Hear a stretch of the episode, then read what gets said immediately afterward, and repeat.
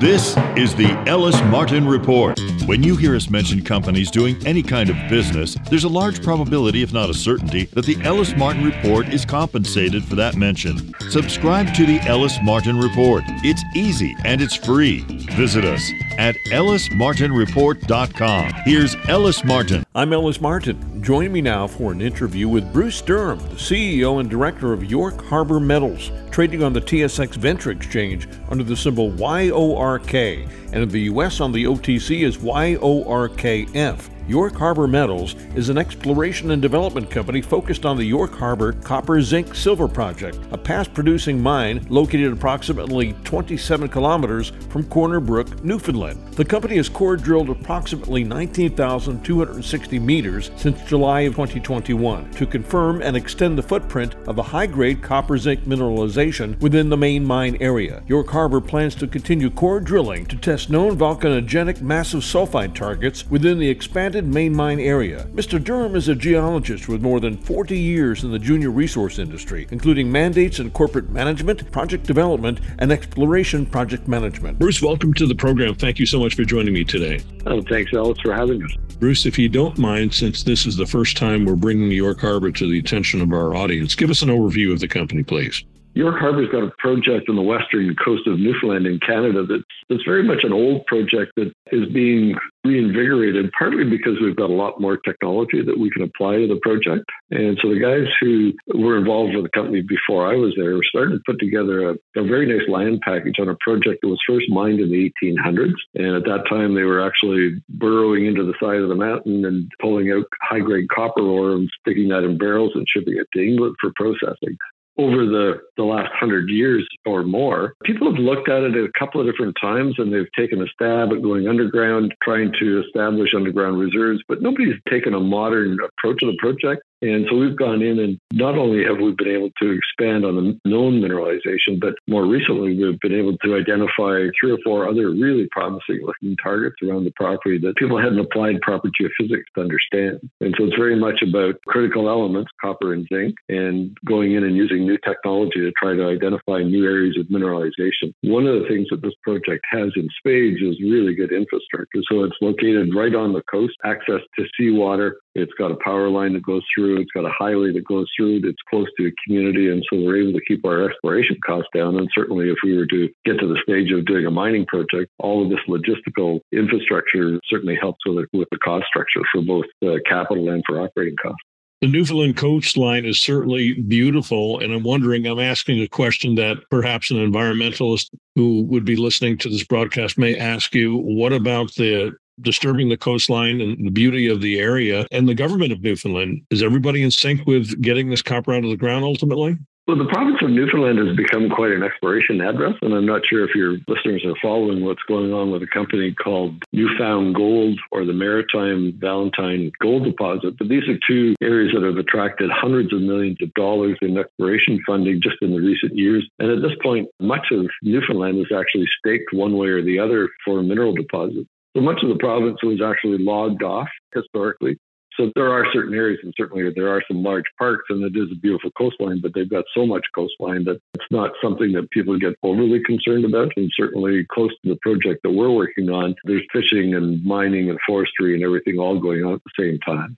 So I don't see that as a big risk at this point, Ellis. A fair point, and thank you very much for answering that question. Many companies build their story, build their legacy, build their projects with just maybe one half of 1% of copper in the ground. I've seen some samples here on your website on the presentation, which is available to to everybody. All you have to do is log into yorkharbourmetals.com. You have some 8% intersects. 4% intersects, 2% intersects. That's pretty standard, isn't it? We're really blessed with high grade, and I think that's why this was mined historically all the way back to the 1800s. And even in our most recent press release, um, you know, which was on January the 24th, but on this project on January the 24th, we had a 4.7% copper assay over 8.9 meters, which is a really good intersection. And in addition to that, that intersection had 10% zinc mineralization. So these are very, very high grade numbers. This would be a deposit that would be mined by underground methods. It's rather steep and, and not something that you would do a large open pit on, but something that you would mine for high grade. And so the, the really the joy of this project is that you could go underground, mine high grade, and then you can ship that to an existing mill facility, or you could put that high grade it using technologies such as ore sorting and make a very high grade coarse concentrate and ship that off for uh, for processing. So this has got all the benefits of high grade, and I've been at this business for over 40 years now, and I can tell you that grade makes up for a lot of mistakes, and certainly you're covered in up markets and down markets if you've got a grade that you can actually move around a bit to support your project in, in leaner times. So the infrastructure over there in Newfoundland supports really any kind of grade, but you just happen to have high grade, so it should be fairly fairly economic, correct? The economic cutoff on this uh, material is going to be pretty low. So anything, I would say, anything that's going to be over about one or one and a half percent copper is going to be economic, provided there's enough of it there. I've been involved in mineral exploration for over 40 years now, and you know I've been involved in at least six or eight projects now that have gone from uh, initial exploration projects to actually producing mines. And the one thing that, that we find is you have to go through kind of a checklist of items that make a project really good. And when I looked at this project and before I got involved, and, and then I took over as the CEO in November, this one ticks all of the boxes on my list of about 10 things that I look for in a project. Certainly, infrastructure, political environment, lack of a sensitive environmental situation, all of those things are on my list. And this one ticks the box that is high grade. I really like to see high grade. The only one that we haven't ticked, and that'll be the final box in this project, is you know, what is the size and how much tonnage can we outline? What are we going to see for the next six months here with the York Harbour project? We're going to announce very shortly. We've already signed a, a, new drill contract. So we've announced most of our phase four drill results uh, that included a drill hole that had 8.97 meters of 4.7 copper and 10%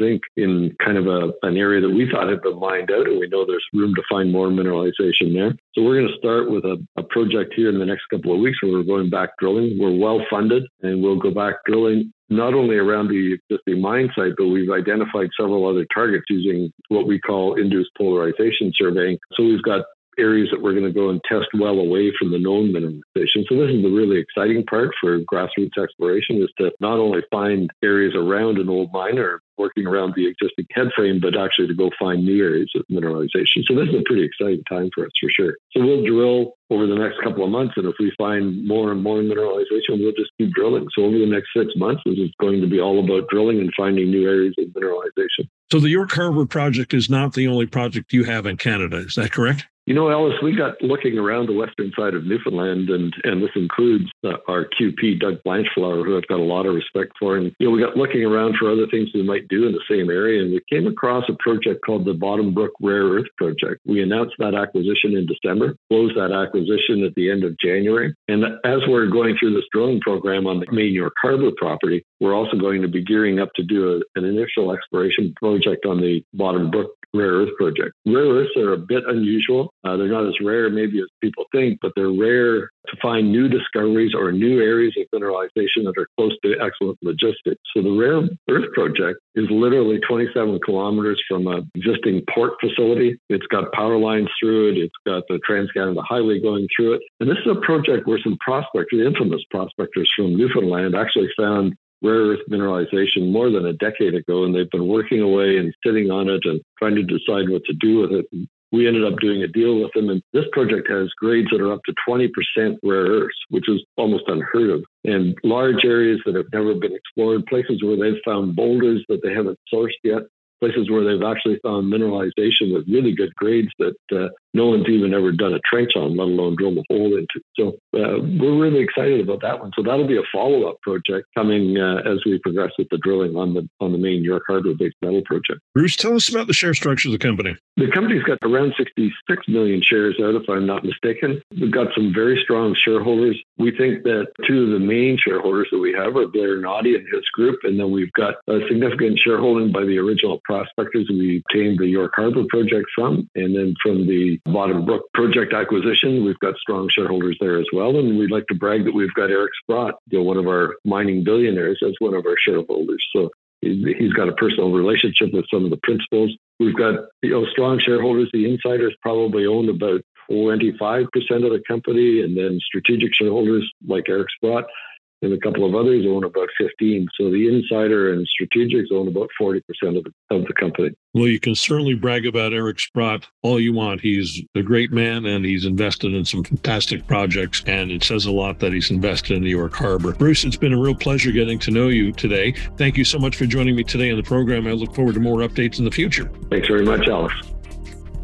I've been speaking with Bruce Durham, the CEO and director of York Harbour Metals, trading on the TSX Venture Exchange under the symbol YORK and in the US on the OTC as YORKF. Find them on the web at yorkharbourmetals.com. Subscribe to the Ellis Martin Report at ellismartinreport.com. I'm Ellis Martin. Join me for a conversation with Elyssia Patterson, Director of Corporate Communications for Latin Metals Incorporated, trading on the TSX Venture Exchange as LMS and in the U.S. on the OTC as LMSQF. Latin Metals is a mineral exploration company acquiring a diversified portfolio of assets in South America, primarily Argentina and Peru. The company operates with a prospect generator model focusing on the acquisition of prospective exploration properties at minimum cost, completing initial evaluation through cost effective exploration to establish drill targets, and ultimately securing joint venture partners to fund drilling and advanced exploration. Shareholders gain exposure to the upside of a significant discovery without the dilution associated with funding the highest risk drill based exploration. Latin Metals has recently concluded deals to option out exploration properties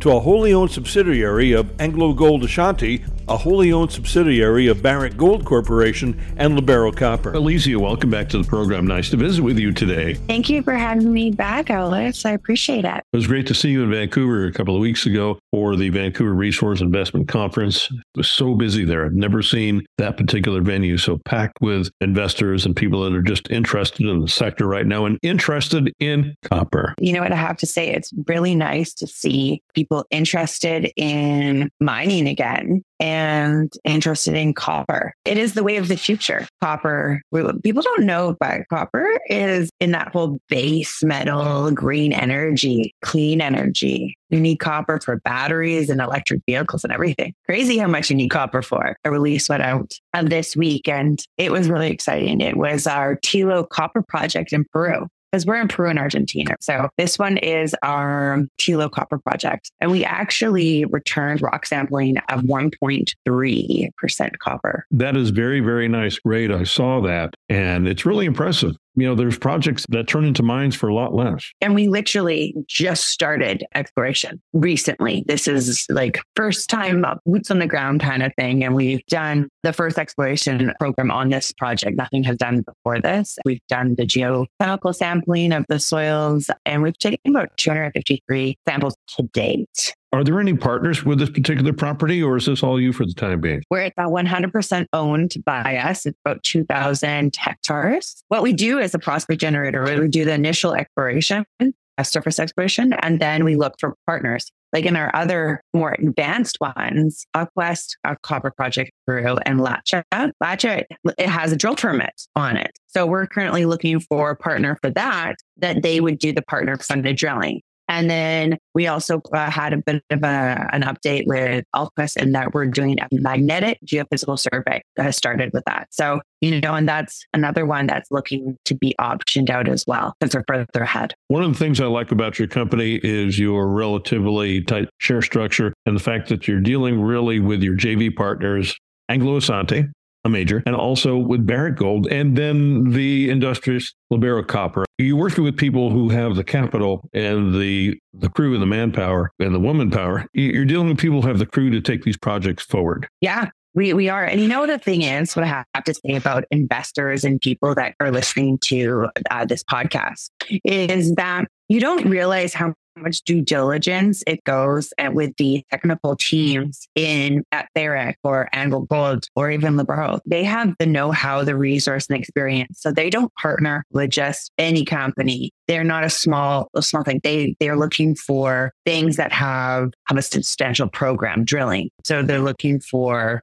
they're looking for the next big discovery. So that's something really interesting that we're the initial exploration for that and then we pass off these projects. But we even have a great one in Argentina, the Matador, that we just staked as well. And we announced that one at being in January. So there's a lot of things happening with us that we're doing and people are looking to see what we are doing. And I think you'll see in the future, we'll have people looking at our projects and acquiring them, especially with Blacha and Auquis where they are right now, because we're looking for partners. And I'm sure you will find one. Elyssia, thank you so much for joining me today on the program. It's always great to chat with you. And thank you very much for having me on. I can't wait to tell you more things happening at uh, Latin Metals in the near future. I've been speaking with Elyssia Patterson, Director of Corporate Communications for Latin Metals Incorporated, trading on the TSX Venture Exchange as LMS, and in the U.S. on the OTC as LMSQF. Go to the company's website, latin-metals.com. I'm Ellis Martin. In this segment of the Ellis Martin Report, I speak with Dr. Paul West-Sells, the president and CEO of Western Copper and Gold Corporation, trading on the New York Stock Exchange and the Toronto Stock Exchange as WRN. Western Copper and Gold Corporation is developing the Casino Project, Canada's premier copper gold mine in the Yukon Territory, and one of the most economic greenfield copper gold mining projects in the world. The Casino Project hosts approximately 7.6 billion pounds of copper, as well as 14.5 million ounces of gold, one of the largest projects of its kind, again held by a junior mining company in the world.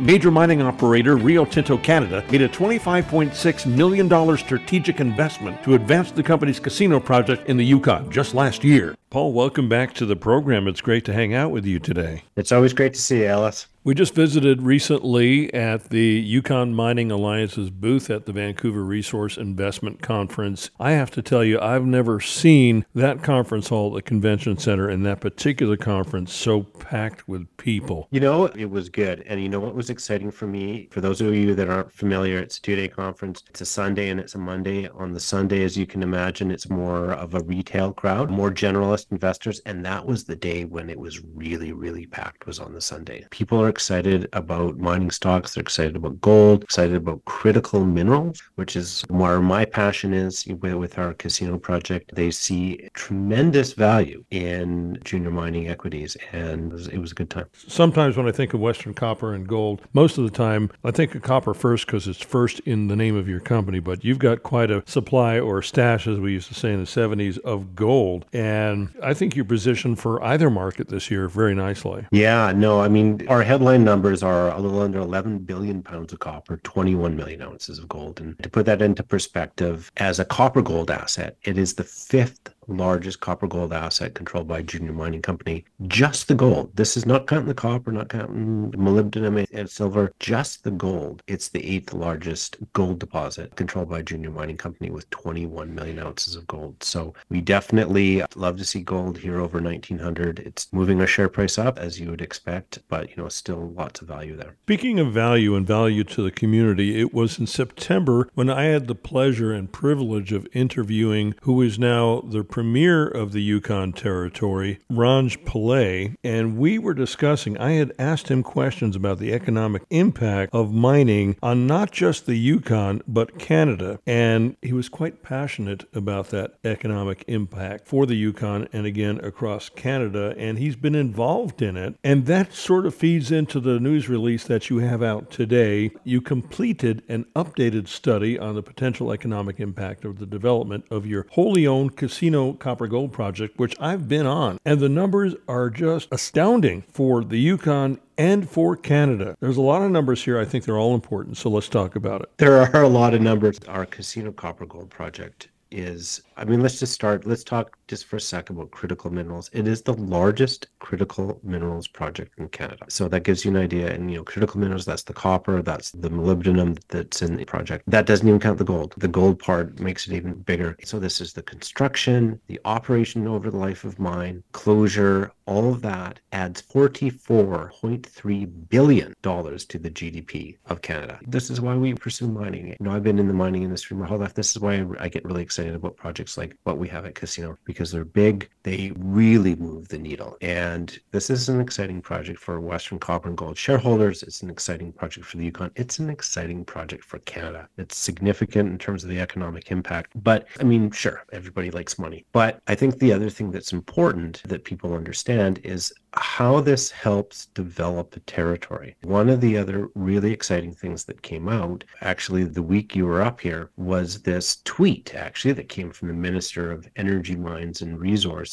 around the connection of the British Columbia and Yukon power grids. When you have a project the size of Casino in a jurisdiction such as the Yukon, producing this sort of economic impact, you want to facilitate that happening. So you know, the government in 2017 announced that they would build a number of roads. One of those is the Road to Our Casino project. They just announced with this tweet that they're looking at connecting the BC and Yukon grids. It's a long ways away, but again, this is something that would really benefit the Yukon, really benefit our project, really add to the green credentials of everything. And I'm excited about that. I'm excited about the, it's not just the economic impact, it's the jobs, of course. The jobs number is 132,000 full time equivalent positions that are created. They're big numbers, but this is sort of typical for a project of this magnitude. What's really important is the landscape of the Yukon with regard to the native people that live there, the rest of Canada folks that may be living there. I was asking the premier back in September about what the Yukon might look like with continually developing mine production there, and now with, with bringing ultimately the casino project on board. I would think that we would have a center in either Whitehorse or Dawson or throughout the territory where the rest of Canada may just want to come and work and produce and provide energy and minerals for the rest of the world. Preaching to the choir with you, Alice. there's a couple of things about the Yukon. First of all, we're talking here about the casino project, immense potential. But the Yukon already has, there's lots of work up there. I believe it's actually had the lowest unemployment in Canada for the past five years. And it's a great place to be. I'm excited by the casino project because I think what it does is it provides really good jobs and really long term jobs. I mean, we're talking about a project here that from, well, actually, including the construction period, not including closure, but including the construction period, has over 30 years of life. So we were actually talking earlier, actually had a board meeting this morning, and we were talking about, well, what are, what are you guys doing in the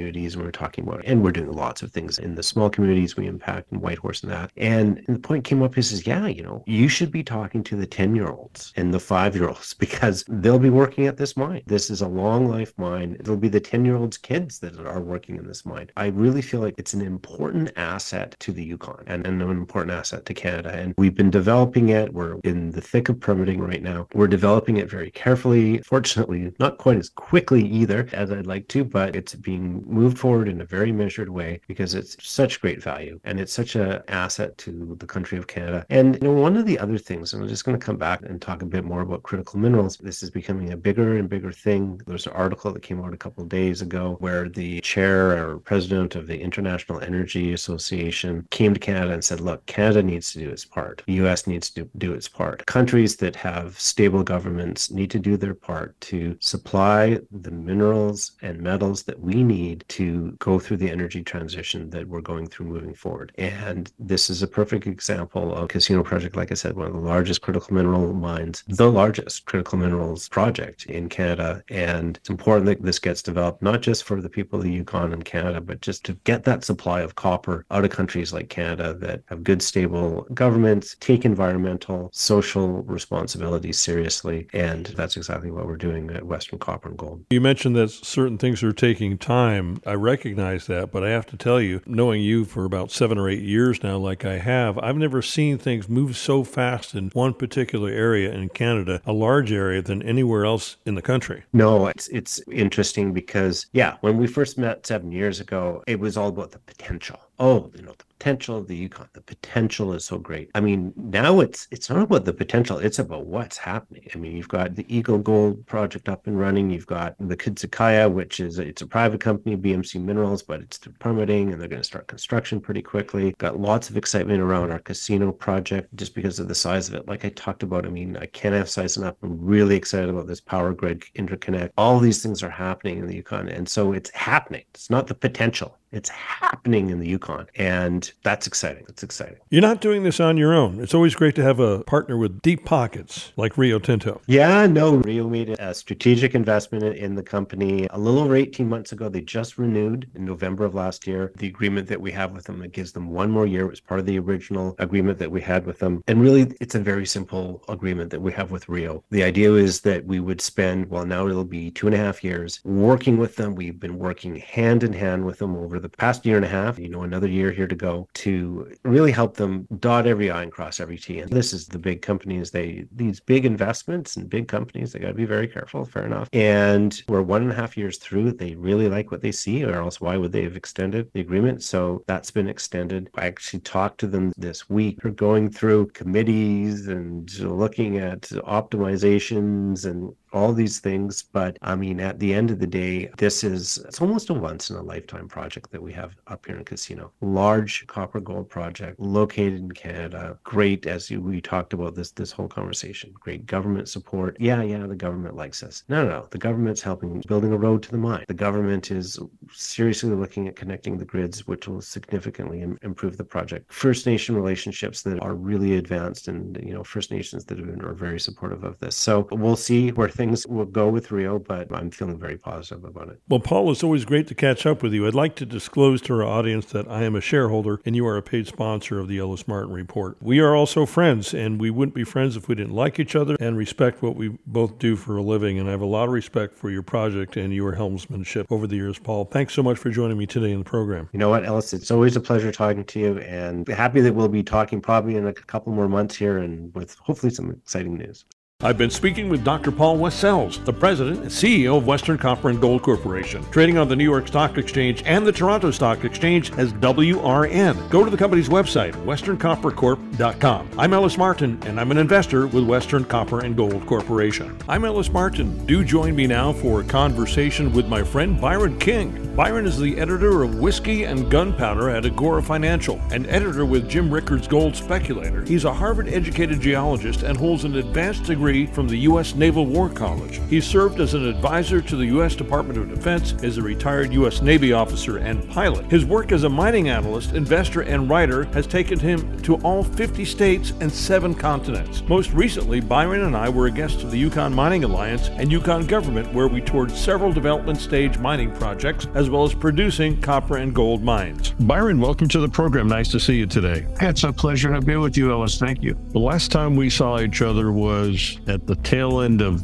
June up in the Yukon, the Yukon Territory, and you and I were touring uh, gold and copper properties and mines. And the price of gold, I believe, on July 1st was around somewhere close to 1800, 1830 in that area. Right. And we're just about $30 above that right now, give or take. So really not much has happened in the market except, you know, there's been some volatility. I thought we were going to go parabolic for a while with gold, but we haven't. We've settled back down. Every time it seems like it wants to go parabolic, there is a correction of sorts. We stay at a level that seems to be, I don't know, stagnant. What's your opinion? Well, we, you know, we spent the summer watching gold prices go up as interest rates rose as well. And then not too long ago, we gave a lot of those gains back into the market. But it doesn't mean that there are not a lot of investable ideas out in the gold space and the copper space and the mining space in general. I think you want to be sanguine that there's protection underneath these prices because just fundamental scarcity of what's going on out in the world, the, the industrial metals, especially copper, as we mentioned, but so many others, you know, nickel and cobalt and various others. And the gold is just it's just a long term holding. The biggest buyers at the end of 2022 last year were central banks. So, what do they know? They're bulking up their books with real live gold. So, they must know something. They've been doing that for a while too. It really hasn't trickled down or translated into movement with the equities. That market is still flat, in my opinion. You may feel differently. Well, it's a stock picker's market. And when we talk about equities, you know, you've got your big gold miners, your intermediates, and your small sort of explore cos and development cos and things like that. The big miners are the ones that get the Wall Street attention because they're safe enough to invest in, and they will move when the price of gold moves. But they're very mm-hmm. risk averse as well. They're in the gold business, but they're really banks. They're banks that supply money to project. They generate a lot of cash by selling gold. They act a lot more like banks than they do like mining companies. The intermediate guys have done very well. We've seen a lot of nice moves in those. They're growing. And then on the exploration side, again, it's a stock picker's market. It really depends on the company, the asset, the people. You can see things that just absolutely explode upward. A very small company that you and I looked at last June up in the Yukon was Snowline. Remember Snowline? Really nice people, really interesting project, really an interesting play, except it's out in the middle of nowhere on the top of a mountain. There's no roads, no power line, no anything. They went out there, but they were pulling some pretty interesting samples.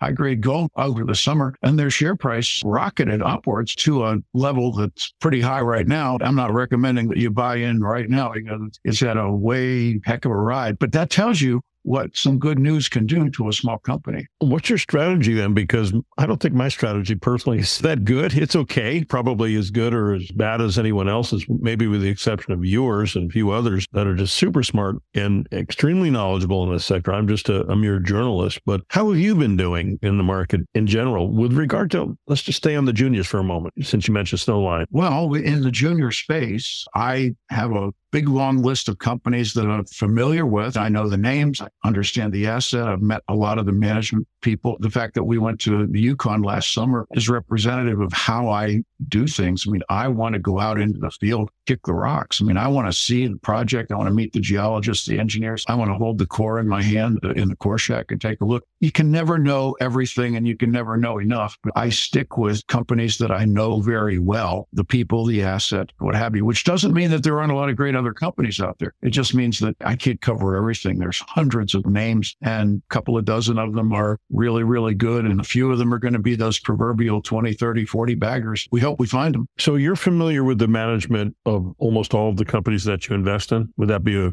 correct assertion? Oh, absolutely. I almost never would buy a share in a company that I hadn't looked at hard. I might miss some of the upside because, okay, that's great. It's moving, but I don't know these people. I don't know this asset. I need to learn more. If it's moving, well, then I better learn more fast. I almost never just sort of, oh, hey, here's a hot stock tip. I almost never buy into something like that because experience, experience, experience, you know. So you have to meet people face to face. Zoom isn't even good enough, right? Oh, absolutely. Well, I'd like to meet them face to face, obviously, for the last couple of years in COVID, talk with them on the phone or the Zoom or whatever. I've been around long enough that uh, a lot of projects are in places that I know because I've been there. I mean, I might not have been to that specific locale in that county or that municipality. I know the geological area. I mean, just from my own geology background. I mean, I've, I've been up and down the spine of the U.S. Rocky Mountains, the Canadian Rockies, been down into Mexico. So when somebody says, "Oh, I've got this project in you know Sonora, Mexico," I was like, "No, okay, where is it?" I mean, maybe I can't get down there, but I mean, I've been around. I get a feel for it, and then that helps me kind of grade the pitch, so to speak, umpire of the pitch. Are they throwing smoke at me or or is this a nice fastball right over the plate that we can take a swing at, you know? When you met Scott Berdahl and Stephanie Hansen last summer in the Yukon, did you get a feeling then that that stock might be, or that company, I should say, might be worth investing in? Did you take action then?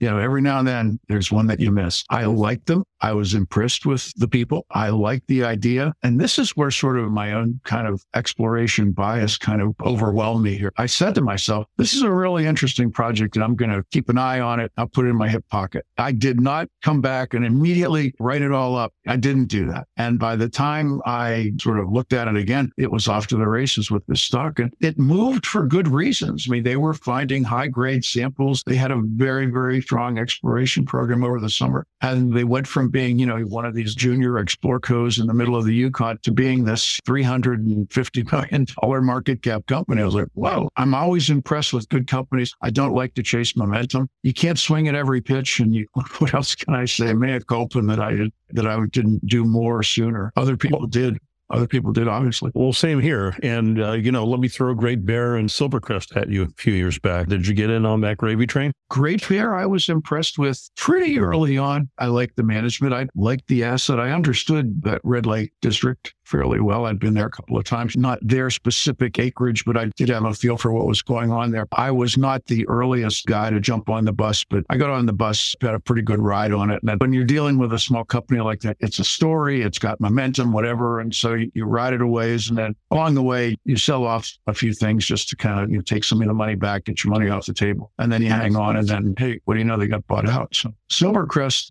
Personally, I never put any money into it, but I talked about it with people who did. Didn't say anything bad about it. I said good things about it. You can only invest in so many things. There's only so much you can really look at and keep your brain wrapped around. Well, investing in so many things, as you put it, or just a few things, whereas I do actually, and then taking some losses, it sort of discourages you, or it can discourage you from investing in, let's say, companies like Snowline or even Silvercrest or Great Bear when they come along because you've just, as a gold bug, you've just had enough, you know, enough abuse. Everybody reaches that sort of I don't want to call it the capitulation point. The market capitulates when you know you can't give these things away. They're just selling at dirtball prices, and the volume is terrible. And you, know, you become the market when you go in there and just buy a five cent share, and you buy, you know, you just for the heck of it, you buy a couple thousand shares just to make a market in it. That's actually when you do want to be buying some of these things if you know the people and you know the asset. Uh, a lot of these companies, the share structure is that, you know, management owns a big whack. There might be some of the founder family and friends that own a big whack of shares. Might be some institution, you know, a Sprott or an Eric Sprott owns a big whack of shares. And the publicly traded portion of the pie might be 20%, 30%, 35% of the shares are free trading. Everything else is pretty locked up. So when you see the crazy gyrations down in the dirt, whatever, you're not really looking at a company that is being widely traded. Somebody could come along, maybe one of the early shareholders. They just need some money. Oh, you know, I have personal reasons. You know, they dump a whack of shares and the share price just drops off a cliff and you think, oh, what happened? You know, I mean, something blow up or whatever. No, just some guy wanted out. So he had a couple million shares that he picked up early on, and he decided to dump them all in the course of a week. And he somehow or another they couldn't arrange a sale behind the scenes there, and that's that's an opportunity. There are plenty of companies that have had you know that sort of same dynamic at work. Do you have a chance as an individual mom and pop investor to benefit from any of that? It seems like from what you just said, from what I know, that the real beneficiaries in the market are the uh, founding shareholders, the original board members, the institutions, those folks. Well, I'm not going to disagree with you on that. And I mean, the founding shareholders and the original players and what have you, they are the ones who set everything up. It's frustrating to be just Joe shareholder out there, Susie shareholder. You buy in and you just have to trust that something's going to happen in a good way. It's not like you can make it happen. So it gets back to being in the right sector at the right time as opposed to the right company. And this is true either even for big companies in pretty much every industry. If you are in a sector that is going to move and do well, then if you have even just a, you know, an, an array of, of stocks, your own sort of personal ETF, you might say in that sector, if the sector moves, then you're going to do pretty well. If the sector stays in the doldrums, it's going to be dead money for a while. Although another way of looking at dead money is opportunity to buy more shares for when the sector does move. If you believe that the price of gold will go up because of all sorts of monetary reasons. You know, the dollar in trouble, massive debt, global issues. The world is deglobalizing and breaking up into trading blocks. You've got your China block or your China Russia block or you've got your South American block or whatever. This is not the globalized world of 2019. If you fell asleep four years ago, Rip Van Winkle, and you woke up today, a big whack of this world is very, very different. It's not what it used to be. So if you believe that the world is changing so you want to protect yourself into whatever is going to come, and nobody really knows what's going to come. I mean, people can make predictions, but nobody really knows. You want to have leverage leverage for when the ball turns, when things turn around. Leverage right now for the individual investor, people who listen to this broadcast, the leverage that you want to have is pick a number 5%, 7%, 10% of your portfolio in physical gold for sure, and some of these gold mining plays because if something happens to the dollar, and let's say something happens to the dollar and it's no big deal and the dollar stays the dollar. The worst that happens is you got some gold or you have some silver or you have mining stocks that really haven't delivered. If something bad happens to the dollar, dollar down, gold up, silver up, whatever, you can leverage yourself into that. You, you protected your wealth. If something really bad happens to the dollar, use your imagination, just some huge market crash. You know, we wake up one morning and Saudi Arabia says, ah, okay, no more petrodollars. We're not going to do this anymore. We've had enough of this. And they've almost said that at this point. I mean, they've said we're going to, we're to sell oil for yuan or we're going to sell oil in other countries in their own local currencies. We'll just make our own deals. If something really bad happens to the dollar, that gold that you have or the gold mining shares that you have, that'll be your leverage into whatever the next currency is after the dollar. After the dollar sort of runs through the blender there. It's, it's your leverage into whatever happens next. You know, sure, doesn't mean that you shouldn't own other kinds of assets, real estate, life insurance insurance, different parts of the market, and lots of things to invest in in the stock market. It's not just the mines and minerals stock market. In fact, mines and minerals of the stock market is less than 1% of the total market cap of the stock market. You can buy all the gold miners market, a fraction of a percent of the market cap of everything. Gold has always been sort of a fear story, except for maybe 20 years ago when everybody was talking about the expansion, the economic uplift of India and Russia and China back then, that wasn't a fear story. It was a growth story. That drove the space. Then it became a fear story with the breakup of the EU and then China and Russia collaborating together to take down the dollar with, with ruble and a yuan. And those fear stories, you can only cry wolf so many times. And I'm hesitant to say that gold is a great hedge against the collapse of the dollar because what else is going to happen if and when the dollar collapses, which it has never done. With all that talk, it has never done that. not saying it couldn't happen. I'm just wondering how long can we keep touting that story? And I know for a fact because I was talking to a few people yesterday, I won't mention their names, you know them, that have left gold and moved into critical metals and critical minerals. That's what they've done with their career. Mm-hmm. I too, you know, and we're talking about gold. I cover critical metals as well. I assure you. The thing about gold is that it's been around a long time. When you say that the dollar has never failed, well, okay, pick a number from 1789, well, 1792, when the first currency act was initiated, the dollar was an ounce of silver. In the early 1800s, there was hardly any gold in the United States at all. I mean, North Carolina was the first, you know, sort of gold rush in the 1830s. It's constantly failing, is what you're going to say, right? Well, the dollar has always been backed by some silver, gold, whatever. 1933, Franklin Roosevelt seized the gold, but they still, in a sense, backed the dollar with gold. Bretton Woods backed the dollar with gold. Richard Nixon closed the gold window in 1971. I wasn't there, but I was around. I watched it on television that night at Sunday night. And it's been a petrodollar ever since. So it's easy to say, well, you know, the dollar has never failed. No, it hasn't, but it's set up right now. It's in the riskiest position it's ever been in 230 years, in my view, since 1792. The dollar is as risky as it's been since the government was broke and we had the whiskey rebellion, you know, in Western Pennsylvania when they wanted to tax people's stills. Does it mean that the dollar is going to fail? I hope not, because, you know, we all live in this world and if the dollar fails, we'll have bigger problems than just what do I do with the gold coins in my safe deposit box down at the bank or whatever. The gold, the silver need to be part of prudent investor. Now, in terms of like where we going? Where are we going forward? I mean, yeah, you know, copper. You know, I mean, this is elemental copper right out of the ground in the Keweenaw Peninsula of northern Michigan. You don't mine this stuff anymore. I mean, they mined this in the 1840s, 50s, 60s. I still find it in an occasional spot up there, but this is not the world copper. This is people aren't mining 98% copper grades anymore. They're mining, and you saw this when we were up in the Yukon. They're looking at fractions of a percent of grade for copper. You're looking at copper that's one three hundredth the grade of what I'm holding in my hand. Yeah.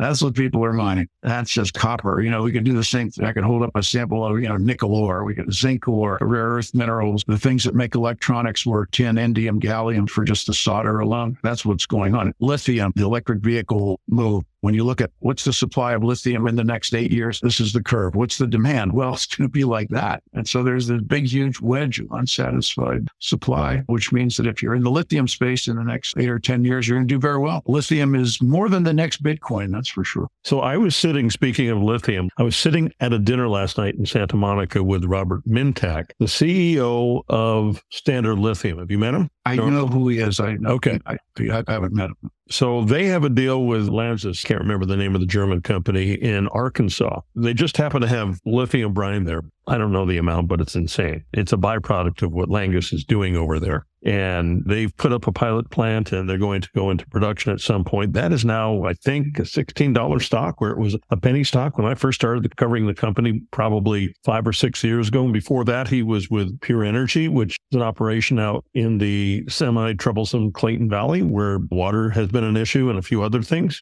So when I see all these lithium plays out there, junior stocks, whatever they are, I have to shake my head at them because really you've got to follow a company that has a path to production and has offtake deals and is actually doing it. And that's probably the story for any of these resource companies in the sector, isn't it? Absolutely. The days of the company just saying we have a deposit up in the mountains someplace, or you, you can still see a good story every now and then. You know, we have some good rocks up in the mountains, a good rocks up in the mountains story. But in terms of what you want to see in a company that is actually going to go places, you want to see a company that thinks more downstream. The minerals, the ore grade, the mining side, that is what it is. That's sort of the sine qua non. I mean, you want you do want to have a deposit. It's the processing, and that's a whole other side of it. And again, it gets into stock picking. You mentioned a couple years ago, I wrote up a company called Piedmont Lithium, Piedmont in North Carolina. There is an entire pegmatite zone in the Western Carolinas going up in the Appalachian, 300 million year old metamorphic rock full of pegmatites and they're full of spodumene. So this is the really good lithium. Albemarle mined it in World War II and then a little bit afterwards, they're still around, but the mining just sort of went away. A lot of what this area turned into was housing developments, bike trails, tennis courts, public parks, things like that. And then along came Piedmont Lithium and they started collecting the claims and everything. I wrote it up when it was on a five or six dollar stock. We sold, we sold it at about 35 or 40. Not a bad move. People said, why did you sell it? And I said, well, you know, I just have this feeling. We sold it not too long before the whole North Carolina environmental movement came down on these guys with both feet. You can't mine this is our beautiful bike path. This is our beautiful tennis course. It might be a beautiful geologic deposit, but for all sorts of sociology reasons, people don't want to hear the magic musical sound of bulldozers in the morning. They don't love the smell of diesel smoke in the morning, I guess. It's hard. Again, you need to pick the company and pick what it is you want to do. It takes more than just sort of picking up a rock and saying, oh, a nice ore grade. You got to figure out where does this go? You have to think holistically about the whole process from the rock in your hand all the way to where's it going to wind up? It's a difficult sector in that regard, especially when you're competing competing against other investment opportunities where, you know, somebody comes up with some great app for an iPhone and they become a billion dollar company overnight. You came up with a better way to order pizzas and now you're a billionaire. Why don't you and I exist in that space? Is it because of our age or is it because of our interest in rocks? I mean, why don't we live in that space? It seems like it could be more lucrative than mining. It probably is. It's just a personality thing, I suppose. It takes just a higher level of thinking to be able to do what you and I do. If what you and I did was easy, anybody could do it. It's the only thing I know how to do, it seems. I've tried stepping out into other sectors, and no, it's not working. And plus, the people involved in mining, as you know, they're all gamblers. It, we have a lot of friends in the mining space. They're just fun people, exciting, you know, risk takers, and it, it, taking the risk and not completely losing all of it, like you would at a casino. Well, another angle to it, though, it's a cultural issue. It has to do with American culture, Western culture in general, but certainly U.S. culture. Americans have gotten away from the idea of what are fundamental resources. I mean, life is easy in America. You know, you flip the switch and the lights come on. Very few people ever think when they flip the switch, they never think about the copper in the wall. They never think about the transformer on the telephone pole. They never think about the wires back to the power plant, the coal, the railroad that hauled the coal, the natural gas, the pipeline, the drill rig that drove the gas. They don't think about that. They just think, oh, good. Now I flipped the switch, my lights went on. You look at another culture, you look at China. Hello, everywhere you go in the world, if you go to the right places, you're going to see Chinese geologists and Chinese business people out there trying to make every deal they can. I was just talking with somebody the other day, was spending time in Argentina, and he said that there's a lot of mining plays up and down the Argentina, lots of great deposit in Argentina in so many ways, so many mines, metals, you name it. And there's Chinese everywhere. And this guy was saying, yeah, I, I walk into a restaurant and people are sitting around talking about, oh, yeah, so and so, he found this deposit up in the hill. And next thing you know, a couple Chinese guys walk, oh, what are you, what are you guys talking about? And they want to find out everything. It is a national program of China to go around the world, find the materials, the minerals, the resources, the energy, whatever that they need to run their country for the next hundred years and lock it up. We worry about Chinese balloons flying over America taking pictures. Well, okay, yeah, that's something to worry about, but you need to worry about Chinese geologists walking over seven out of seven continents in this world too, literally picking up the rocks, trying to figure out what they should buy next. They'll buy it and then income the financier. They'll buy it, they'll finance the project. All they care about is that we mine it, we refine it, we put it on a truck down to a boat when the boat goes to China. China has, in my opinion, shed the fundamentals of communism with the exception of control over the population and embrace capitalism. And they're not turning back. And I think if this were a Sputnik sort of competition, they're winning. They have a strategy and they are implementing it. And yes, in the sense that call it winning, they have a strategy and they're carrying it out. It is a well thought out strategy of resource resource availability for a very big country that needs a lot of energy, a lot of minerals and materials, a lot of food, and they do what they need to do. They go to the Democratic Republic of Congo. They operate mines in hellacious conditions. I mean, the child mining and all that sort of thing. We might not want to buy that cobalt. They'll buy it. That's okay. We don't want to buy that columbium, tantalum, or that coltan. That's okay. They'll buy it. You see it everywhere. I've personally seen it everywhere. I saw it in Chinese geologists and Chinese engineers in South Africa and Namibia. I saw it in Madagascar, Eritrea, countries that I've visited in my travels. You see it in Canada where the Chinese have actually bought up entire projects. They mine it and refine it to the point that they can efficiently put it on a truck and efficiently put it it on a ship and then seal it back to China. And so, yeah, this is where they're coming from. This is what their politicians think about. When I say politicians, it's not like they run for election, you know, like our politicians. Their politicians sort of work their way up through the party and they're vetted in every step. Do you think the right way? Are you our kind of people? Asks the Chinese Communist Party. Well, their kind of people are different than our kind of people, that's for sure. But they have a strategy and they're carrying it out and we see it. Whereas in the United States, what is our strategy? Oh, we want to decarbonize. All right, I'll listen to you. And we want to re electrify. We want to rebuild the grid. Okay, I'll listen to you on that. And we need lots of materials to do this with. We need a lot of copper and a lot of aluminum and a lot of nickel. Just go down the list, the periodic table, you know, all those metals in the middle. We need all that stuff. Okay, great, great. Okay, so how are we going to implement that? Well, let's see. You know, I mean, let's throw a couple of stink bombs in here. Well, the EPA just killed the Pebble mine in Alaska. Corps of Engineers was working on killing the Ambler mine in Alaska. Yes, the EPA killed the Antofagasta copper nickel project in northern Minnesota. Well, okay, guys, we want to electrify the country, but what are we going to electrify it? We'll buy our copper somewhere. Okay, like where? Humor me. Where are we going to get it? We're competing against China that owns mines in Peru, which I've seen, and brings it down the Andes in rail cars, which I've seen. I've actually ridden on that railroad from Port of Callao through Lima all the way up to 15,000 feet in the Andes, where there's a Chinese owned copper mine, copper, zinc, and a whole bunch of other stuff. They load these big rail cars and they just switch back them down the Andes to the port, put them on a ship back to China. So this is where they're coming from. In the US, we want cruise ships to pull into our ports and tourists to come out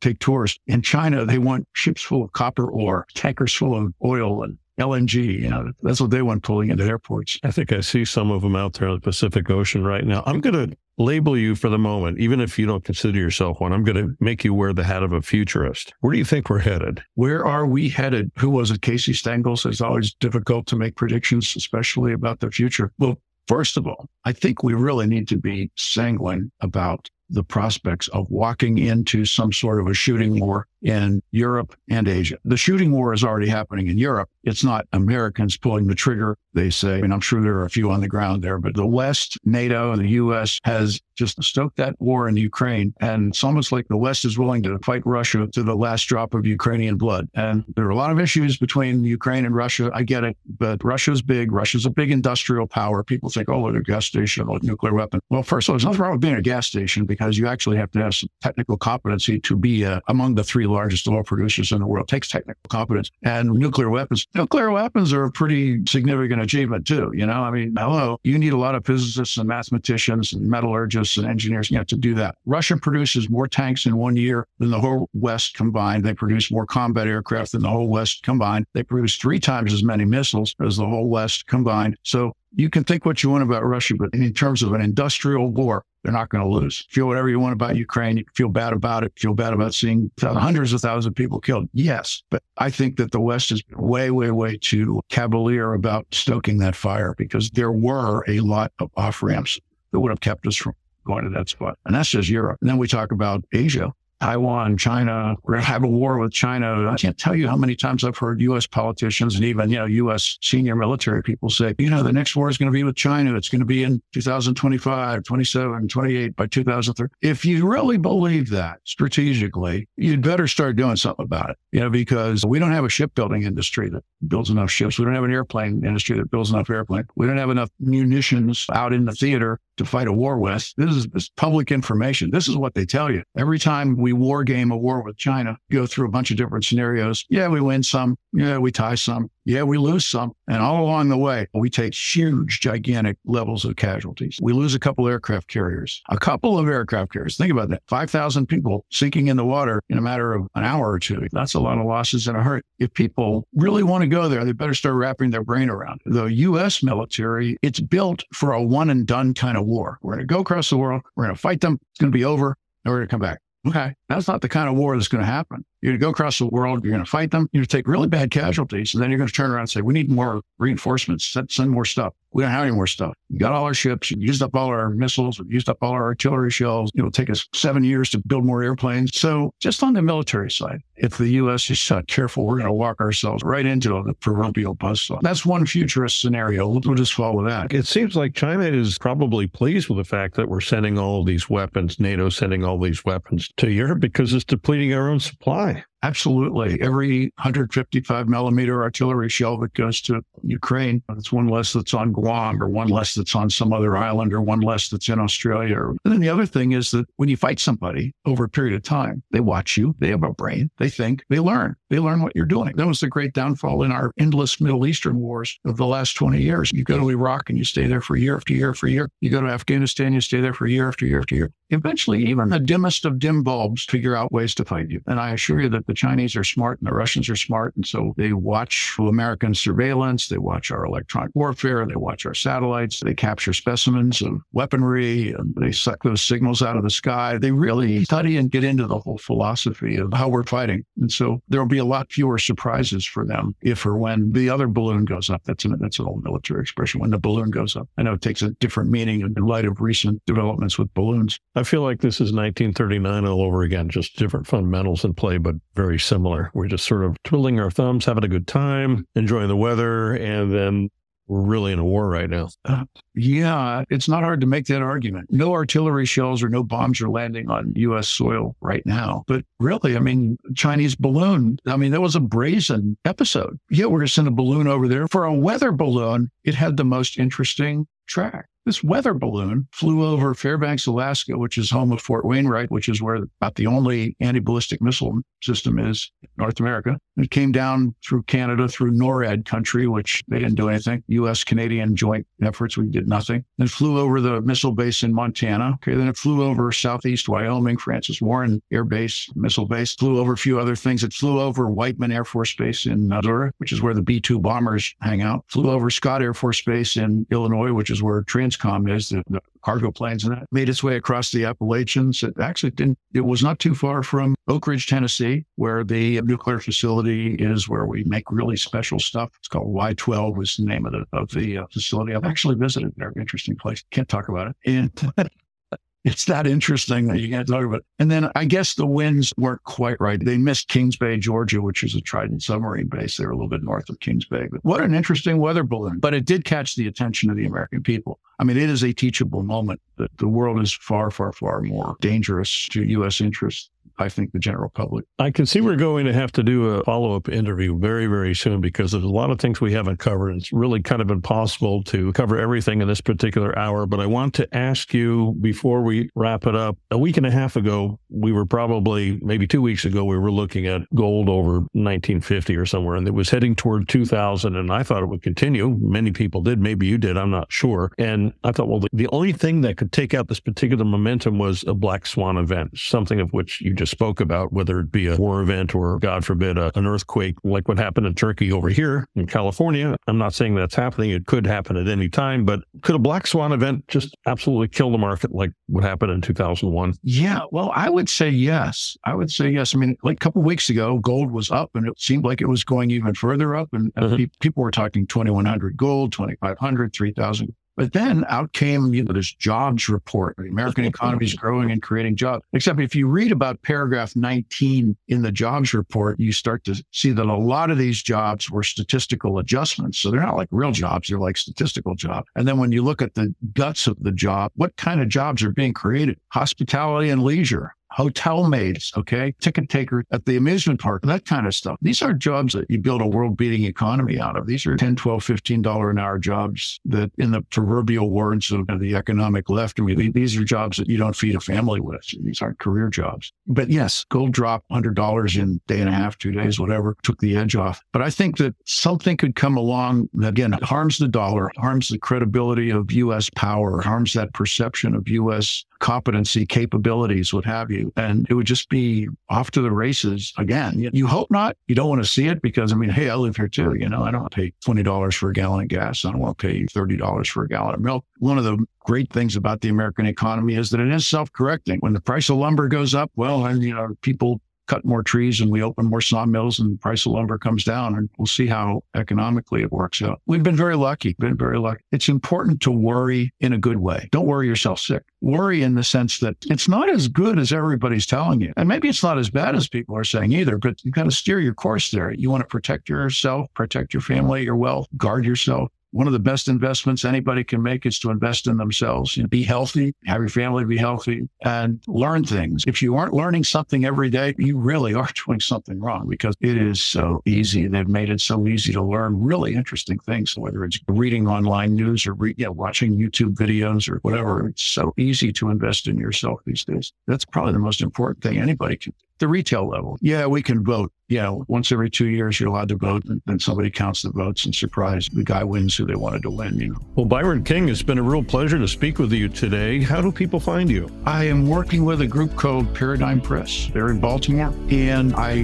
write for a newsletter called Lifetime Income Report, and another one called Jim Rickards Strategic Intelligence. Jim Rickards, R-I-C-K-R-D-S. A lot of your listeners may have heard of Jim Rickards. He's written about a half dozen New York Times bestseller books on all sorts of things: currency wars, the end of money, the new case for gold. I write with him through Paradigm Press, so it's not that hard to find us. Happy to have people take a look. Well, Byron, it's been great chatting with you again today, my friend. Good to see you again. And I'd like to pick this up again because there's a lot we haven't covered here and there's a lot to cover. Thanks for joining me today on the program. Very well. Thank you. It's good to be with you. I've been chatting with Byron King. This is the Ellis Martin Report. Subscribe by going to ellis.gold. I'm Ellis Martin. I'm Ellis Martin. Join me now for a conversation with Adam Smith, co founder and vice president of business development for Oroco Resource Corp, a public mineral exploration company trading on the TSX Venture Exchange under the symbol OCO, and in the U.S. on the OTCQB market under the symbol ORRCF. Oroco is focused on the development of a large copper deposit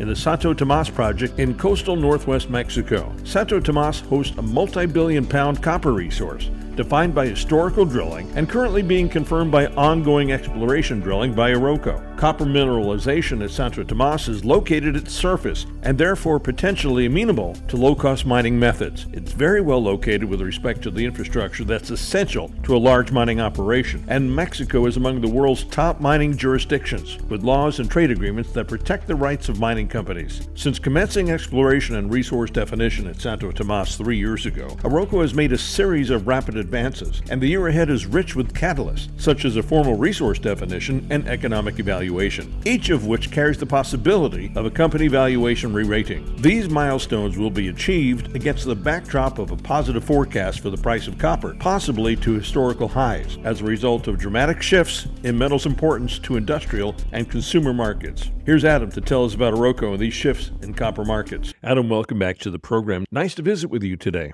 Thank you, Ellis. Always good to speak to you. News just released. You've drilled 187.9 meters of 0.58% copper equivalent at Santo Tomas. Now, that's a good spread of consistent copper grade. Correct, Ellis. And what makes this news release, this drill result, even more significant? It's at the southernmost extreme of the area drilled at Santo Tomas. It is approximately five kilometers south of the northernmost drill hole and eight kilometers south of the extent of known mineralization at Santo Tomas. That's almost five miles of nearly continuous mineralization at Santo Tomas that is now drill tested. The other significant thing about that intersection is its grade. Its grade and the style of mineralization suggests to our geologists that the so-called South Zone, which was the subject of that news release, mineralization at the South Zone is the result of not just a single mineralizing event, a hydrothermal event over millions of years that deposited mineralization, but as a result of multiple mineralizing events, giving the South Zone and the newly discovered southern edge of the South Zone the potential for higher grades across greater widths uh, in slightly different styles than the rest of the area. So, for a deposit where drilling commenced in the 1970s and has continued up to today, to find new discoveries, new levels of mineralization is very exciting. And it suggests to us that even though we're ending the first phase of drilling at Santo Tomas, we're ending on a high note, the kind of high note in all three zones of Santo Tomas, the South Zone, the North Zone, and Brasiles, that has us very, very keen to get drills turning again in a second phase of drilling. So, as we used to say in the music industry, this is not just a one hole or a one hit wonder, is it? We have, in fact, drilled over 70 holes at Santo Tomas in a program that started a year and a half ago, and all but a very few of those holes have hit mineralization. They've hit mineralization, as I mentioned before, across great distances, five kilometers north to south, at depths up to 700 meters below the surface, and across widths of two or 300 meters. So that's a great deal of tonnage that has been defined by the phase one at Santo Tomas and drilling at each of the three zones at Santo Tomas, the north zone, the south zone, and Brasiles, suggests that additional phase two drilling is warranted as the deposit is open to expansion at all three of those zones. So, what was the goal in the first phase here, Adam? The goal of the first phase of drilling was not to be exhaustive in terms of the exploration and development of a resource at Santo Tomas, but simply to meet certain thresholds. In this case, the threshold that we sought was the recreation repetition, if you will, of historical drilling at Santo Tomas that demonstrated nearly a 1 billion ton resource capable of supporting a mine operating at a very high level with revenues at today's copper prices over a billion dollars a year and do so for greater than 20 years. That was the historically defined resource that we were seeking to confirm and expand upon in phase one drilling. We feel that when we conduct a preliminary economic assessment of a mining activity at Santo Tomas, a study that talks about capital costs and revenues and has a discounted future cash flow number called a net present value that sets the value for an asset like this, we felt that defining two decades of mine life was an important threshold. We feel that this phase of drilling has largely confirmed the historical results. We found mineralization exactly where we would expect it to be based on historical drilling, and we've drilled and defined new zones of mineralization well outside of those areas that were historically defined. So, phase one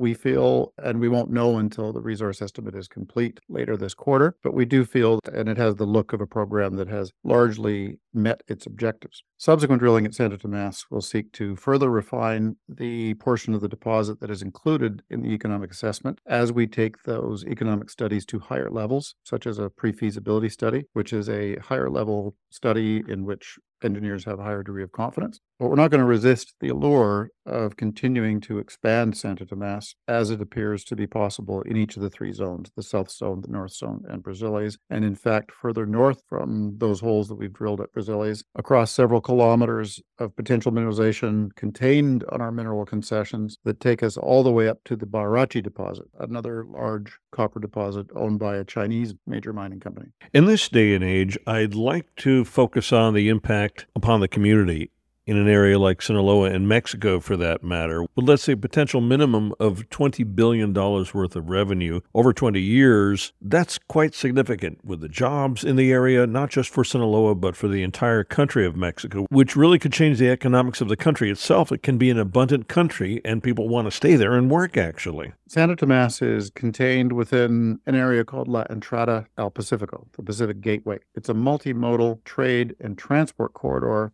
developed jointly by the Mexican and U.S. governments. There's a railway, there's a high pressure gas pipeline, there's a deep water port, a nitrogen fertilizer plant to be fed by that natural gas pipeline is being built. It's an area designed for large infrastructure projects and large industrial projects such as Santo Tomas. It would be among the biggest taxpayers in the state and indeed among the biggest taxpayers in the country. So, yes, it's got the potential to change for the better the immediate area, which is a ranching and mining district, but also has broad and positive implications for the state and the country in general. We're very aware of that fact. We have started working with the community many, many years ago. In fact, we started working with the community years before we commenced exploration at Santo Tomas. We're aware of the positive transformation that a mine like Santo Tomas can bring to that region. We're very proud of the work that we do there, and we're very hopeful that one day, as Santo Tomas is developed, it will have a very positive impact on the surrounding area. Adam, we've certainly had a great deal of response from our last interview. You absolutely covered the reason for copper and what you're doing there in Mexico, and I'm quite proud to have you as a sponsor of this particular radio program and podcast. What have we got coming in the next few months that we can sort of tease?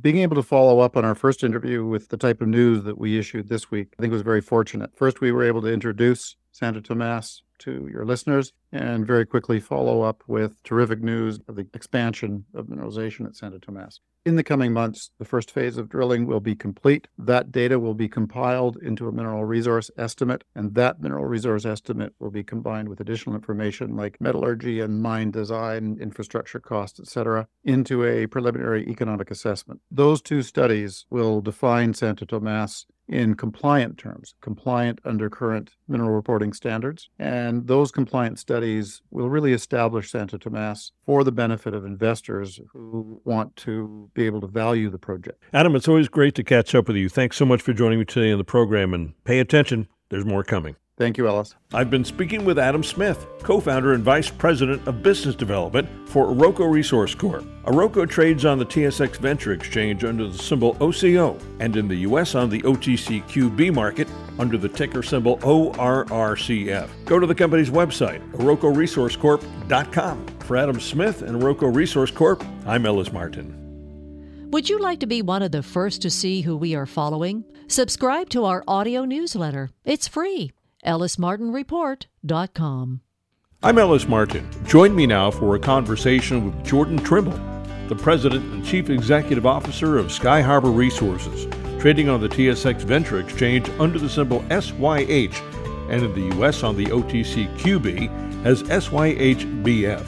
Skyharbour is a preeminent uranium and thorium exploration company with projects located in the prolific Athabasca Basin of Saskatchewan, Canada. The company has just secured an option to acquire an initial 51% and up to 100% of the Russell Lake Uranium Project from Rio Tinto in the Athabasca. This brings the total land package of Skyharbour Resources in the Athabasca Basin to over 450,000 hectares, or 4,500 square kilometers, consisting of a total of 15 properties with some of the most high grade uranium targets in the world. Jordan, welcome back to the program. It's great to visit with you here in Vancouver. It's great to see you. Thanks for hosting and looking forward to catching up. Well, one of the things I'm really interested in being a shareholder of Skyharbour is news like you have now here with Russell Lake. This is a potentially gigantic project. We don't know that for a fact now, but I use the word potentially. Let's go into what's coming along with the 10,000 meter drill campaign at Russell Lake. So, we announced just a few days ago our inaugural 10,000 meter drill program at Russell Lake. As we've discussed in previous interviews, Russell Lake is an advanced stage exploration asset in very, very prime location, the eastern side of the Athabasca Basin, a deal that we struck with Rio Tinto last year, which is allowing us to earn up to potentially 100% of the project through staged earn in, several phases. This initial 51% earn in we can complete with several million dollars of exploration expenditures over the next few years. We're hoping we can complete that in relatively short order. This is the first major program that we'll be carrying out at the project. 10,000 meters. It's our largest individual drill program that we've ever carried out as a company. We can look to expand that and we'll likely look to add meters later in the year as this program will take us right through to late spring, early summer. So this will provide lots of news flow for the company over the next six months or so. We're planning 18 to 20 drill holes. We're going to have several phases of drilling starting with this initial three to 4,000 meters of drilling. We'll have a couple of breaks in between these phases just to allow us to catch up with the assays and the news flow. This is the project, as we've discussed again, uh, it's very, very prospective geologically. It's basically all of the ground between the McArthur River Mine project to the north, the largest, richest uranium deposit in the world, the Key Lake Mill to the south, which is one of only two operating uranium mills in the Athabasca Basin. We have our co flagship project, Moore Lake, adjacent to the east, and then Denison's flagship Wheeler River project, host to the Phoenix deposit, which is a development project, is adjacent to the west. We basically, with Russell, encircle the Wheeler River claims to the north to the east of the claims and to the south. Uh, as you know, Denison is a large corporate and strategic shareholder of ours. Dave Cates, our president and CEO, is on our board, so we have a very close working relationship and partnership with Denison. Russell Lake has had a fair bit of historical drilling and work, but most of this drilling was exploratory in nature, widely spaced drill fences, three, four, five hundred meters apart. So previous operators did not go in and tighten this up and do systematic programs to vector factor in on what could be high grade uranium discoveries and deposits at the project. So that's what we're doing now with this initial phase of drilling. We're going to go back into a few target areas, in particular, an area called the Grayling Zone, where it's right off the road. It's near the exploration camp that we're staging out of there. There's power lines that run up along the road. So we've got the infrastructure. This Grayling Zone's nearby that infrastructure. And we're going to go in and test in between some of these widely spaced drill fences. In some of those drill fences, and drill holes are host to uranium mineralization, and some in particular have multi percent higher grade uranium over skinny wit. So we believe that there are potentially several discoveries that could be made. We want to go in, we want to unlock that value through this drilling, and we believe we can deliver a new high grade discovery at the project this year. One of the reasons this project hasn't been developed previously, I'm assuming, is because the market just wasn't there, and it is now, really, isn't it? Yeah, there's a long history to the project. As I said, there's been a fair bit of historical exploration, but because it's such a big property, you got to remember it's over 73,000 hectares. It's prime real estate, but really a lot of the uh, historical exploration was reconnaissance work, was exploratory or wildcat drilling. And so it's now at a stage where it's primed for a new discovery to be made. A lot of that foundation or base has been placed with the previous exploration. We're now able to go in on a relatively turnkey project and again, hopefully deliver a new discovery for our shareholders. The previous operators being Rio and Hathor and some previous operators even before Hathor, again, have done a lot of the heavy lifting, if you will, to get the project to where it is. We're confident that we can go in with some new geological modeling, some new thinking, and be successful there. We've also hired a geological consulting group called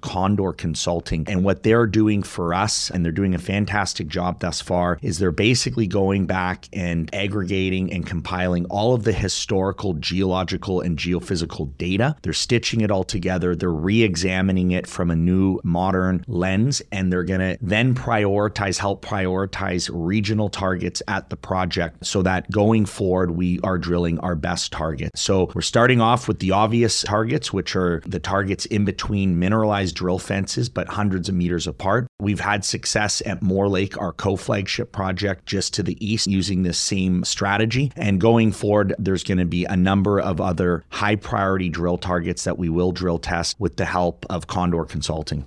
Everyone knows that the majors like to have juniors like yourself do a lot of the heavy lifting. They do this globally. Rio Tinto does it, Orano does it, Orano Canada does it, Orano France does it, Denison, Cameco, all the majors do that. I think it says a lot that you have partnerships with three of the majors like Orano, Denison, and now Rio Tinto. Let's talk about some of your junior partnerships here. There's quite a few. Absolutely. So, as you know, we have this dual prong strategy. We are focused on making discoveries and advancing our primary projects of Russell Lake, which we just covered, as well as our 100% owned Moore Lake project, which we are planning to drill at some point this year. The benefit of having Russell Lake in our portfolio now and the exploration camp there, the road, the power lines, is that we can actually access Moore Lake and the high grade Maverick corridor much easier. So, we can move the drill rig back and forth between Russell and Moore so you will see additional drilling at Moore Lake as we continue to have success delineating high grade zones of uranium there at the Maverick Corridor and in particular in these underlying basement rocks. But getting over to the second part of the business, which is the prospect generator business that we've built up and it's grown quite a bit in the last several years. As you know, we have our two joint venture partners over on the west side in Orano at Preston and at the East Preston project. Azincourt Energy is now the majority holder of that project. They're about to embark on one of their largest drill programs, 6,000 meters, which will start shortly. So we're very excited to have them continue advancing and working on that project. And we now have five active earn in option partners and a couple of new partners, which we discussed last year. But just to cover off those five, we have ASX listed Valor Resources earning in at our Hook Lake project, expecting some more exploration and work from them this year. We have Medaro Mining at our Yurchison project. They just did some initial exploration and field work last year. So we're expecting that they'll be ramping up the exploration and potential drill programs at the Yurchison project this year in 2023. We have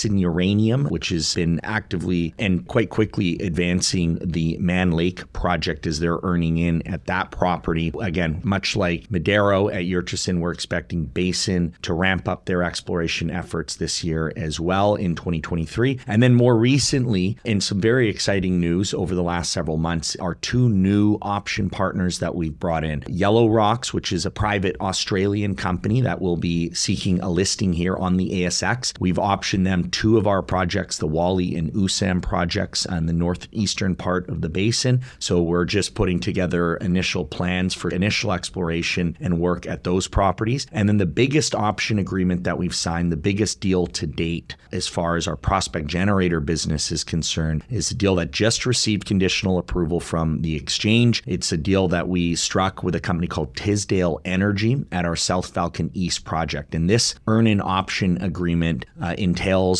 Tisdale spending $10.5 million in exploration expenditures over a five year period and paying Skyharbour 11.6 million in cash in stock over that same five year period to earn up to a 75% interest. Now, this is also an advanced stage exploration property that we have. It has a small resource, it has a number of prospective targets. We are expecting that they will be drilling at some point this year at the project, and a fairly significant program is what we're expecting. So, when you couple all of these partner funded programs with our initial 10,000 meters of drilling at Russell, you're looking at uh, between 30 to 40,000 meters of drilling here between us and our partner companies over the next uh, 12 to 18 months. It's a significant uh, combined drilling campaign, though certainly the largest ever uh, carried out by Skyharbour and its partner companies, and that will provide uh, for a significant amount of news flow uh, and potential catalysts over the next year to year and a half.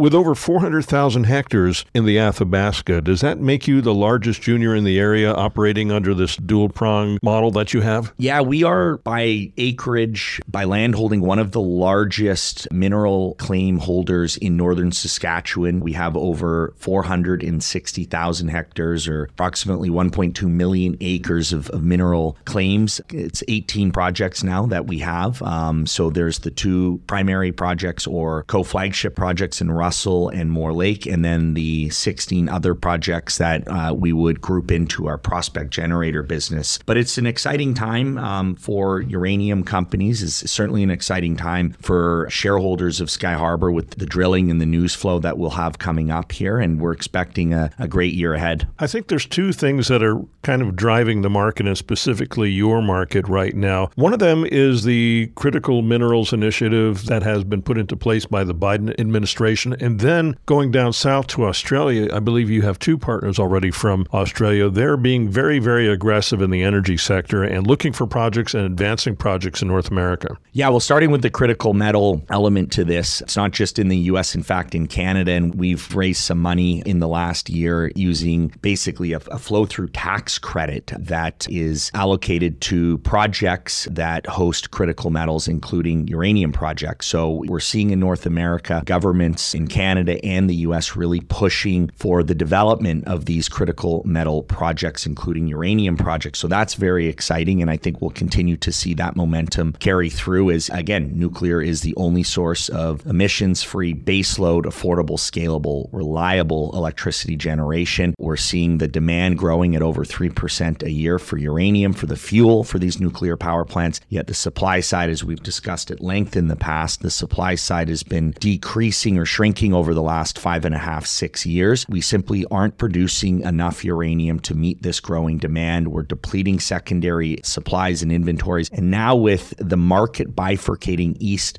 versus west, I think we're going to see, in particular, the prices paid for North American, Australian, and call it Western pounds of uranium. We're going to see that price creep up. In fact, we're already seeing the Department of Energy paying 60 to $70 a pound for the uranium strategic reserve that the U.S. is building. So it's an exciting time for, in particular, North American uranium companies to answer the second part of the question with Australian capital and Australian companies coming into the basin, yes, we have now two partners that are Australian companies. We've seen a lot of interest in Australia, both from the corporate side of things as well as the capital market side for uranium projects in the Athabasca Basin. So it's good to see that there's a lot of interest in Australia. It's a big mining country, and uh, I think it's also a, a good stamp of approval for the Athabasca Basin that you're seeing that capital flow into companies that are active in the basin.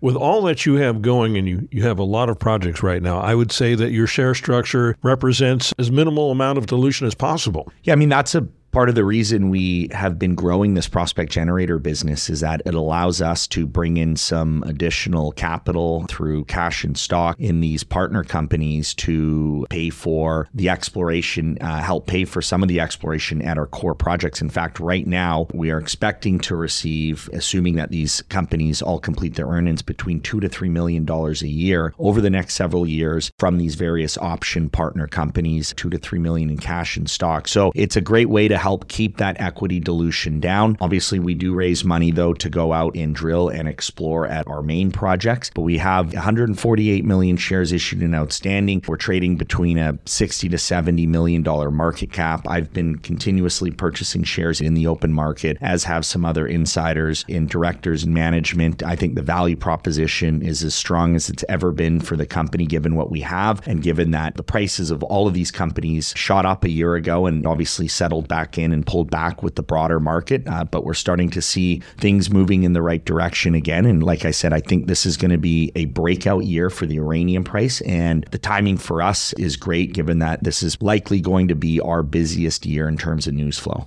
Skyharbour Resources trading on the TSX Venture Exchange under the symbol SYH and on the OTCQX as SYHBF. Jordan Trimble, President and CEO. Thank you. It's always great to see you in person. I appreciate you joining me today on the program. Likewise, and thanks for having me. I've been speaking with Jordan Trimble, the president and CEO of Skyharbour Resources, trading as SYH on the TSX Venture Exchange and in the U.S. on the OTCQB as SYHBF. I'm Ellis Martin. You may assume that Ellis Martin is a shareholder on any of the companies that sponsor the Ellis Martin Report, which means he has a vested interest potentially in them.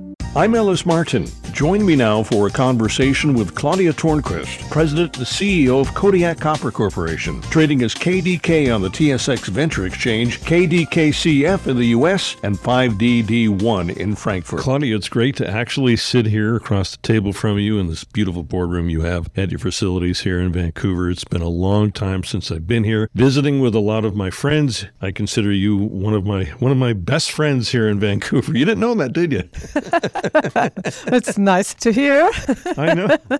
This is a fantastic mining town, and most people don't know unless they're really focused on the mining industry. And we're reaching out to more generalists than we ever had before. That Canada, Vancouver, Toronto, Calgary, it's it's a mining country. Period. That's what you people do, and I'm putting air quotes around you people because it's truly the business of Vancouver, the business of Canada. And right now, there's a lot of focus on critical metals, critical minerals, the electrification of the world, and copper is more important than it ever used to be. And I just wanted to ask you how excited you are about it. And did you know when you were growing up in Germany and then becoming a resident of Canada that you're going to be so strongly involved in the industry with such a powerful group?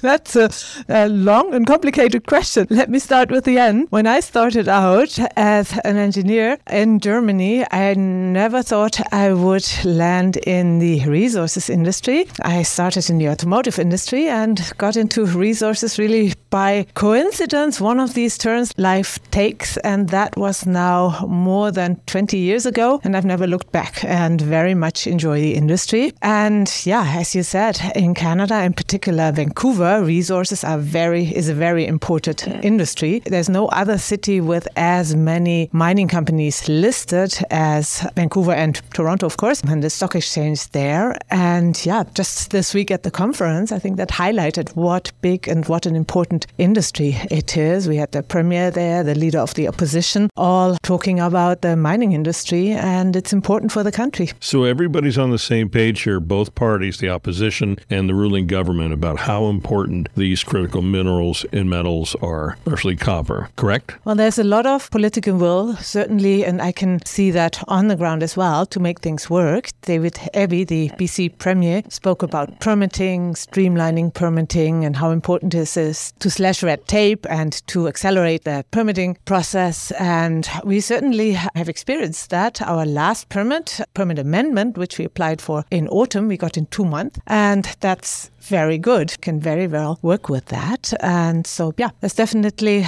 a lot um, of political will to make things work. And it's a great place to work in British Columbia. Let's talk about British Columbia since you mentioned it specifically, and that's where we're at. There's a lot of mining activity going on here, a lot of exploration and development, and especially in BC. And you've got a sizable project there. And what are the economics of bringing something into production in this particular environment? That's an important question, and that's something I talk about often when I talk about our MPD project. We are located in southern British Columbia in an established mining district with lots of other mines, exploration projects, etc., around us, and that means uh, we have very low cost for exploration because all the infrastructure is there, and it will also be going forward an important difference maker maker because to build an economic mine in a district like the one we are, in the middle of a, a mining district, where you have cheap electricity, all generated by hydropower, almost all, where you have access, where you have roads, where you have water, the costs to build a mine are so much lower and to run a mine. And that's a big advantage. And that's obviously why we like working here. And that'll be a big factor when it comes to building a mine at MPD. Let's talk about the release that came out on the 23rd and the wide area where you have copper and copper equivalent. That's fairly significant to be able to go in there and have consistent grade over substantial amount of meters. Yes, this week we came out with some more results from the prime zone, which is a parallel porphyry zone, parallel to and very close to the gate zone where we made our initial high grade discovery. And we've extended the prime zone and drilled it now down to 780 80 meters and had some nice long intercepts of good grades, grades that compare very well with the grades that are mined in the area.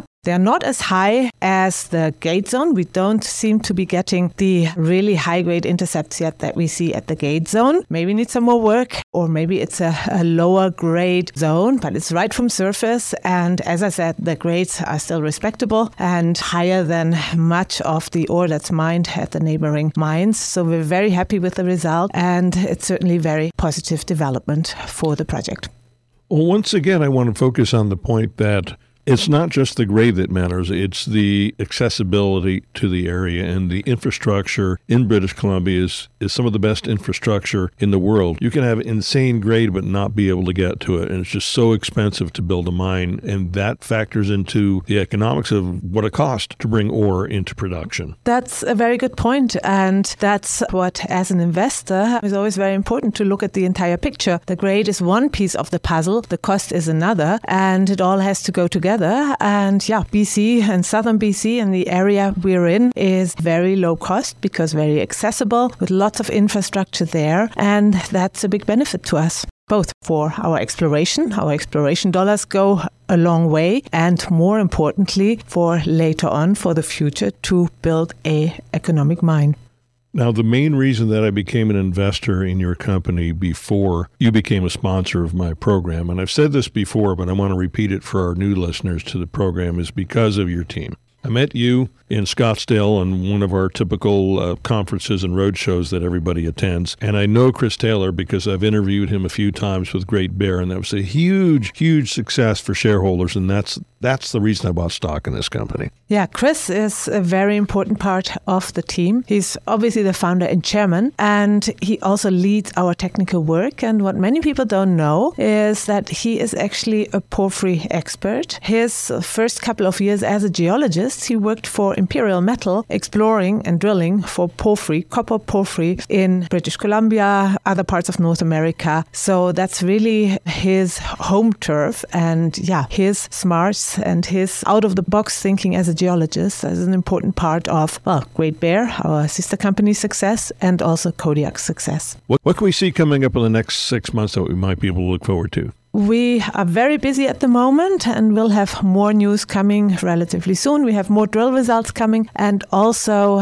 the results from all our sampling and geophysical work, which at the moment we're working through to define and prioritize this year's targets. It's always a very exciting time of the year when you really sort of look at the whole picture and figure out where to drill this year and, and which targets are the highest priority. So, yeah, we'll soon have some more news and lay out for our shareholders what's on the cards this year. Claudia, it's always great to see you. Thanks so much for joining me today on the program here in Vancouver. Thanks for having me. I've been speaking with Claudia Tornquist, President and CEO of Kodiak Copper Corporation, trading as KDK on the TSX Venture Exchange, KDKCF in the U.S., and 5DD1 in Frankfurt. Find the complete story on the company's website, KodiakCopperCorp.com. I'm Ellis Martin. Visit ellismartinreport.com